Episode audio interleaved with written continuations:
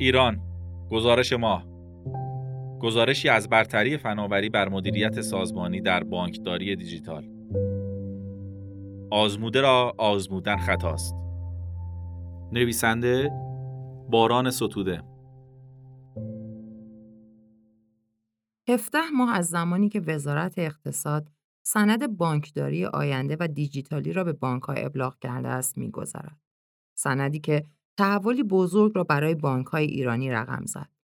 به همین دلیل تمام بانک‌های ایرانی باید این روز بزرگ را به یاد داشته باشند و نسب عین اقدامات خود قرار دهند.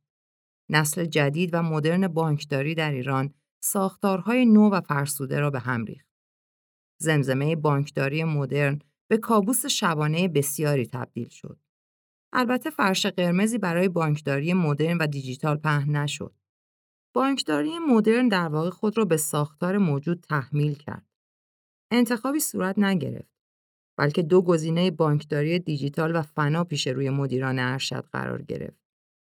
نگرانی از نابود شدن موجب شد تا آنها بنابر اجبار تن به بانکداری مدرن بدهند. چرا که از تبدیل شدن به دایناسورهای زمانه و انقراض در زمان حیات بیمناک بودند. بسترها و شرایط این رنسانس عظیم پیشتر فراهم شده بود. در سالهای آغازین هزاره سوم و افزایش قارشگونه کسب و کارهای مدرن به جای کسب و کارهای سنتی، این الزام پیش روی بانکها و نهادهای مالی قرار گرفت که به تناسب نیاز روز حرکت کنند.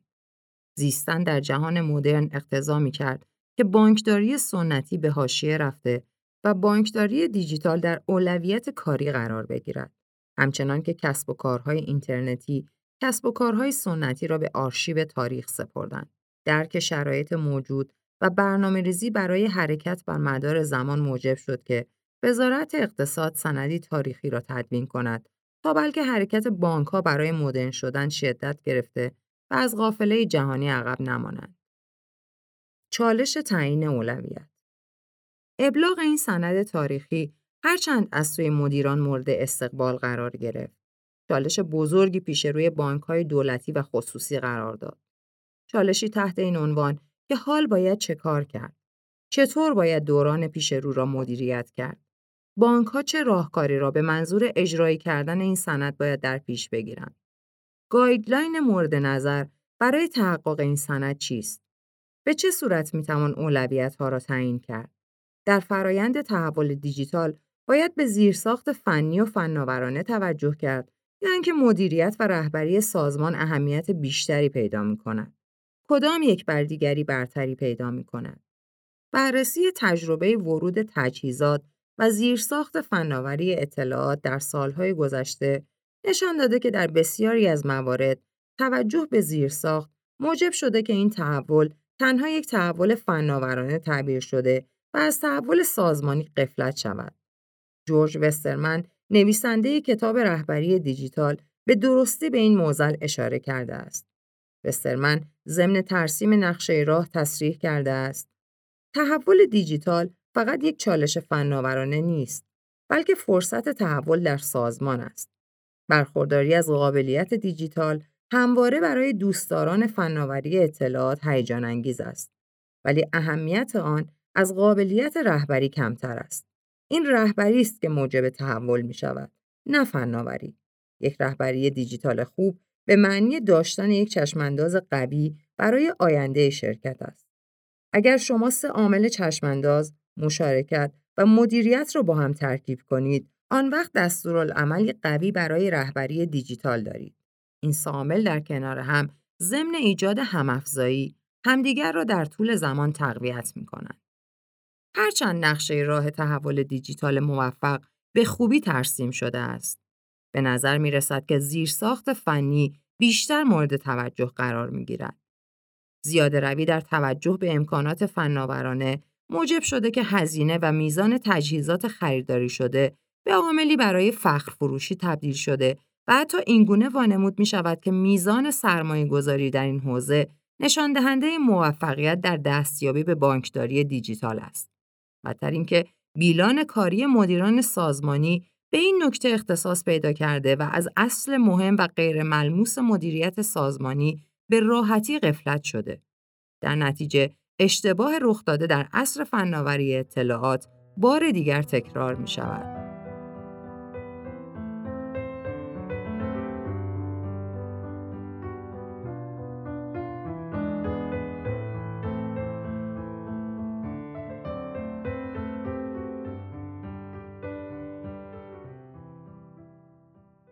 تکرار اشتباه این سوال که چطور می‌توان جلوی بروز اشتباهات را گرفت بارها پرسیده شده است.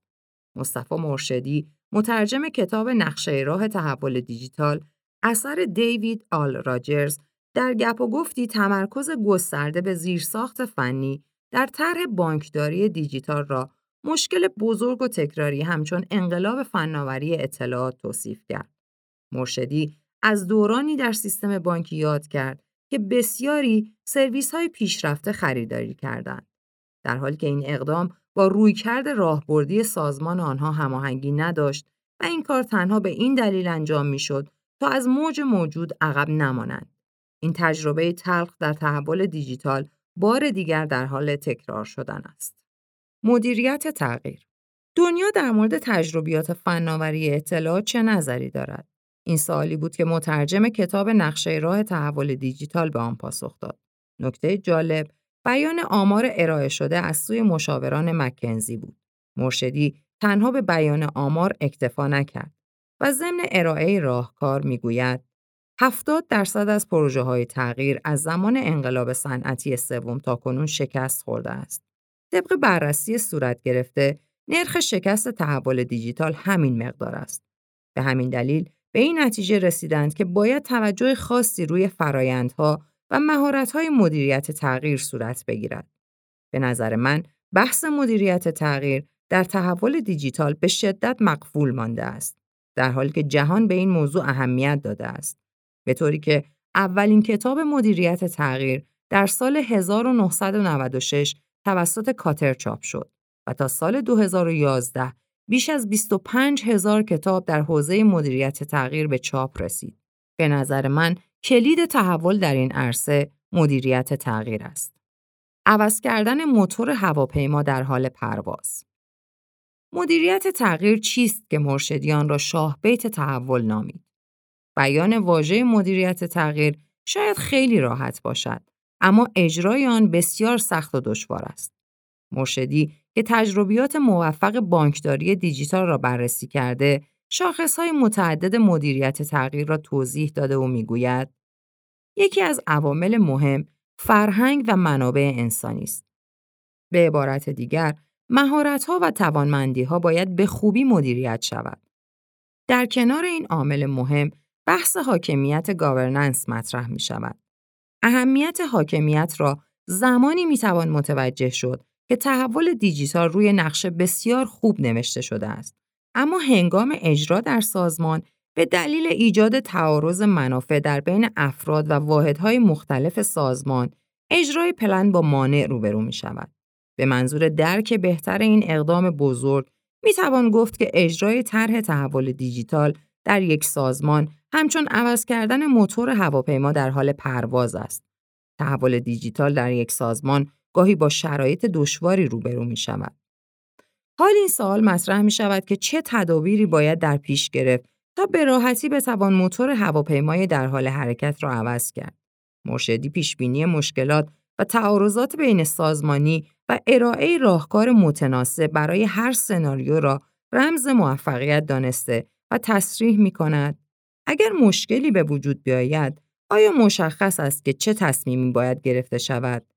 چه فردی حرف آخر را بزند و افراد باید در چه حد حرف بزنند؟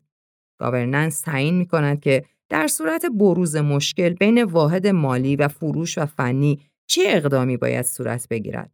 اگر پروژه های تحول دیجیتال در دنیا شکست می‌خورد، درصد کمی به دلیل فناوری است.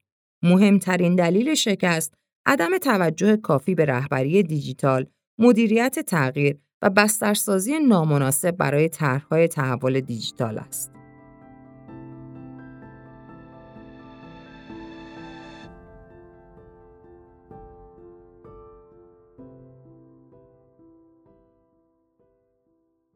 مدیریت استعداد آیا سیستم مدیریتی بانک ها توانایی اجرای بانکداری دیجیتال را دارد؟ آیا بهترین ها سکان مدیریت بانک ها را در دست می گیرند؟ شواهد نشان می دهد که بیشتر نخبگان توانایی ورود به سیستم بانکی را ندارند. وجود مدیران پرایدی که توان تولید BMW را ندارند، مهمترین دلیل شکست طرحهای نوین بانکی است. مترجم کتاب نقشه راه تحول دیجیتال لازمه اجرای درست بانکداری دیجیتال را جذب افراد توانمند دانسته و می‌گوید شما این نکته را مد نظر قرار بدهید که لازمه طرح تحول دیجیتال جذب افراد توانمند و مدیریت استعداد است تا بتوانند اهداف بزرگ را محقق کنند. قوانین دست و پاگیر سبب می شود که در بسیاری از موارد نتوان افراد شایسته را جذب کرد. به همین دلیل بانک های دولتی هنوز آمادگی لازم برای اجرای طرح تحول دیجیتال را ندارند. بانک ها باید سواد دیجیتال مجموعه خود را ارتقا دهند. در غیر این صورت تحول دیجیتال در حد شعار باقی میماند. البته این جنبشی که بین بانک ها به منظور اجرایی کردن تحول دیجیتال ایجاد شده است به دلیل سند دستوری وزارت دارایی است. ویژگی مثبت این سند این است که بانک ها متوجه شدند که باید نسبت به اجرای تحول دیجیتال احتمام ورزند. ویژگی منفی این است که بسیاری از این اقدامات به این دلیل صورت می‌گیرد که مبادا از قافله عقب بمانند و تلاش دارند تا دل وزارت اقتصاد را به دست بیاورند. به همین دلیل پشت شوی تحول دیجیتال هیچ چیزی نیست. آشنایی با کسب و کار مدرن لازمه در دست گرفتن سکان مدیریتی بانک در عصری که ضرورت تحول دیجیتال به اولویت نخست تبدیل شده است چیست؟ کارشناسان تحول دیجیتال تصریح دارند که مدیریت بانک باید با کسب و کارهای جدید آشنایی داشته باشد و بر این اساس برنامه ریزی کند. فرهاد اینالویی معاونت فناوری اطلاعات بانک ایران زمین شناخت کسب و کار مدرن را رمز موفقیت دانسته و می‌گوید انتظار این است که بانکداری دیجیتال برای یک سازمان سوداوری داشته باشد. این سوداوری در کسب و کارهای جدیدی تعریف می شود که باید روی پلتفرم ها ایجاد شود. وقتی مدیریت یک سازمان با کسب و کار جدید آشنایی نداشته باشد و تنها یک پلتفرم ایجاد کرده باشد، در نتیجه نمی تواند درآمدی کسب کند. بنابراین هزینه زیادی هدر می رود. واقعیت این است که مهمترین اولویت کسب و کار جدید تغییرات سازمانی است. در کسب و کار جدید مدل ارتباط با مشتری و غیره فرق می کند. به عبارت دیگر مستلزم تغییرات متعدد سازمانی است. اگر سازمانی پلتفرم فنی را پیش برده باشد اما از کسب و کار جدید قفلت کرده باشد قطعا شکست می‌خورد. به همین دلیل در بانکداری دیجیتال مدیریت سازمانی در اولویت نخست قرار می گیرد. هرچند در سالهای گذشته بیشتر به زیرساخت فنی توجه شده است. موفقیت در امر بانکداری دیجیتال وقتی محقق می شود که این دو عامل مهم و تاثیرگذار به موازات هم پیش برود. در زیرساخت فنی باید پلتفرم و ارتباط بین آنها ایجاد شود. یک فرایند امکان دارد در سازمانهای مختلفی همچون شهرداری، بانک، بیمه و گمرک چرخش ایجاد کند. مشتری باید بتواند در هر شرایطی کارش را انجام دهد. پیشتر مشتری اطلاعات را از یک پلتفرم گرفته و به یک پلتفرم دیگر می‌داد. این مبحث فنی در ذات فنی نیست. ارتباط بین پلتفرم سازمانهای مختلف به یک همکاری بین سازمانی نیاز دارد. تحقق این مهم در گروه تغییر نگرش مدیریتی است. این نکته زمانی اهمیت پیدا می کند که سازمانهای مختلف قصد همکاری با یکدیگر را داشته باشند. در داخل سازمان نیز مدیریت سازمانی در مقطع زمانی بانکداری دیجیتال اهمیت زیادی پیدا می کند. به طور مثال بارها نکته مورد تاکید قرار گرفته که سازمان باید فلت شود. در این روش مشتری به صورت سلسله مراتبی در سازمان خدمات دریافت نمی کند. به عبارت دیگر برای مشتری یک مسئول انتخاب کرده و مشتری در سازمان نمیچرخد.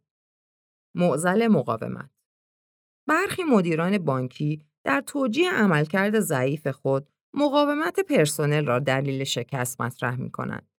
طرح این بهانه در واقع مهر تایید زدن بر مدیریت و رهبری ضعیف است.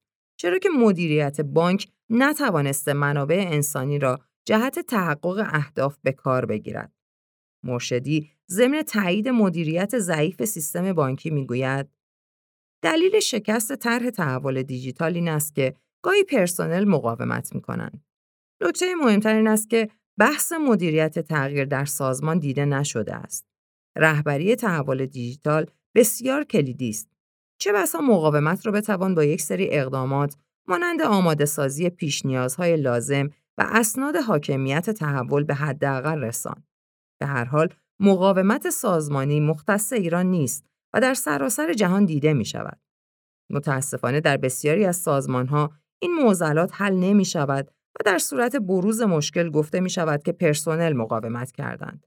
اما این ارزیابی اصلا درست نیست. مدیران در تحول دیجیتال نباید روی کرده فناوری محور داشته باشند.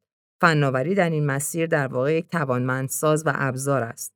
مدیران در این فرایند باید عملکرد محور و ارزش محور باشند. حاکمیت این دو نگاه در سازمان موجب می شود که ضمن ورود فناوری به سازمان بتوان تحول دیجیتال را محقق کرد. ضرورت توجیه سازمان توسط مدیران به تایید معاونت فناوری اطلاعات بانک ایران زمین هم رسید. فرهاد اینالویی آمادگی برای تغییر بزرگ را اصل اساسی خوانده و تصریح می کند. به طور مثال اگر این تصمیم گرفته شود که پلتفرم دیجیتال توسعه داده شود تا فعالیت بانکداری خرد به جای شعبه روی موبایل انجام شود و شعبه دیگر نباید به این موضوع کاری داشته باشد قطعا این تصمیم با مقاومت شعبه روبرو خواهد شد این حس به کارمندان دست خواهد داد که امکان بیکاری وجود دارد در حالی که کارمندان در بانکداری دیجیتال بیکار نمی شوند بلکه نوع کار و فعالیت آنها تغییر خواهد کرد به همین دلیل مدیریت احتمالاً مقاومت می کند تا با اعتراض سازمانی مواجه نشود. تغییر فرهنگ سازمانی بسیار اهمیت دارد و مدیریت باید سازمان را برای این تغییر بزرگ آماده کند. البته این فرهنگ سازی تنها با آموزش محقق نمی شود. کارکنان باید توجیه شوند که نوع کارشان تغییر کرده و قرار نیست که بیکار شوند. در عین حال سختی کار با پلتفرم جدید باید برای آنها آموزش داده شود. مهمتر این که مدیریت سازمان باید همراهی و همدلی خوبی را در سازمان ایجاد کند. مدیریت سازمان باید این موضوع را برای کارمندان تفهیم کند که در صورت حرکت از نقطه A به نقطه B درآمد و برندینگ سازمان ارتقا پیدا می کند تا حس خوشایندی داشته و همراهی لازم را انجام دهند.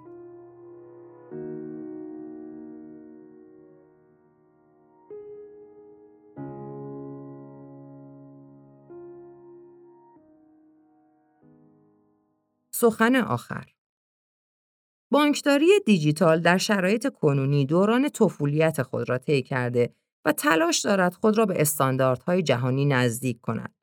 با توجه به فاصله زیاد بانکداری دیجیتال ایران نسبت به جهان، این انتظار وجود دارد که تجربیات کشورهای دیگر مورد بررسی قرار بگیرد. در این صورت، بانکها راه اشتباه را بار دیگر نرفته و زمان و هزینه خود را هدر نمی‌دهند. اگر این تجربیات چراغ راه آینده قرار بگیرد، قطعا موفقیت در بانکداری دیجیتال تضمین خواهد شد. شرط این موفقیت شکستن تابوها و بهرهگیری از افراد مستعد در ساختار مدیریتی است. وزارت اقتصاد به همان میزانی که برای تدوین سند متحمل زحمت شده، باید در حصول نتیجه لازم بکوشد و سیستم مدیریتی بانکها را تحت فشار قرار دهد تا بتواند به اهداف تدوین شده دست یابد. قطعا بانکداری دیجیتال نیازمند مدیرانی کاربلد است تا بتواند کشتی طوفان زده را مدیریت کرده و به ساحل نجات برساند.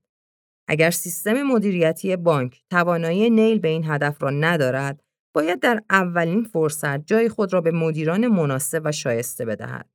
وزارت اقتصاد به منظور موفقیت بانکها در بانکداری دیجیتال باید کارنامه مدیریت بانک ها را بار دیگر بررسی کرده و تصمیمی عاجل بگیرد. گذشته 17 ماه این فرصت را برای وزارت اقتصاد فراهم کرده که بدون حب و بغض و مسائل حاشیه‌ای کارنامه مدیران را بررسی کرده و میزان تحقق اهداف بانکداری دیجیتال را اندازه‌گیری کند. البته اگر وزارت اقتصاد این نکته را در اولویت کار پایشی خود قرار ندهد، بار دیگر فرصت از دست خواهد رفت و فاصله بانکداری ایران با جهان بیشتر خواهد شد. رهبری سازمان باید به خوبی با فناوری روز آشنایی داشته باشد و بتواند در مسیر تحقق بانکداری دیجیتال فرصت‌های جدیدی خلق کند تا صاحبان کسب و کار نوین از آنها خدمات دریافت کنند وگرنه عرصه را به نهادهای غیربانکی واگذار خواهد کرد.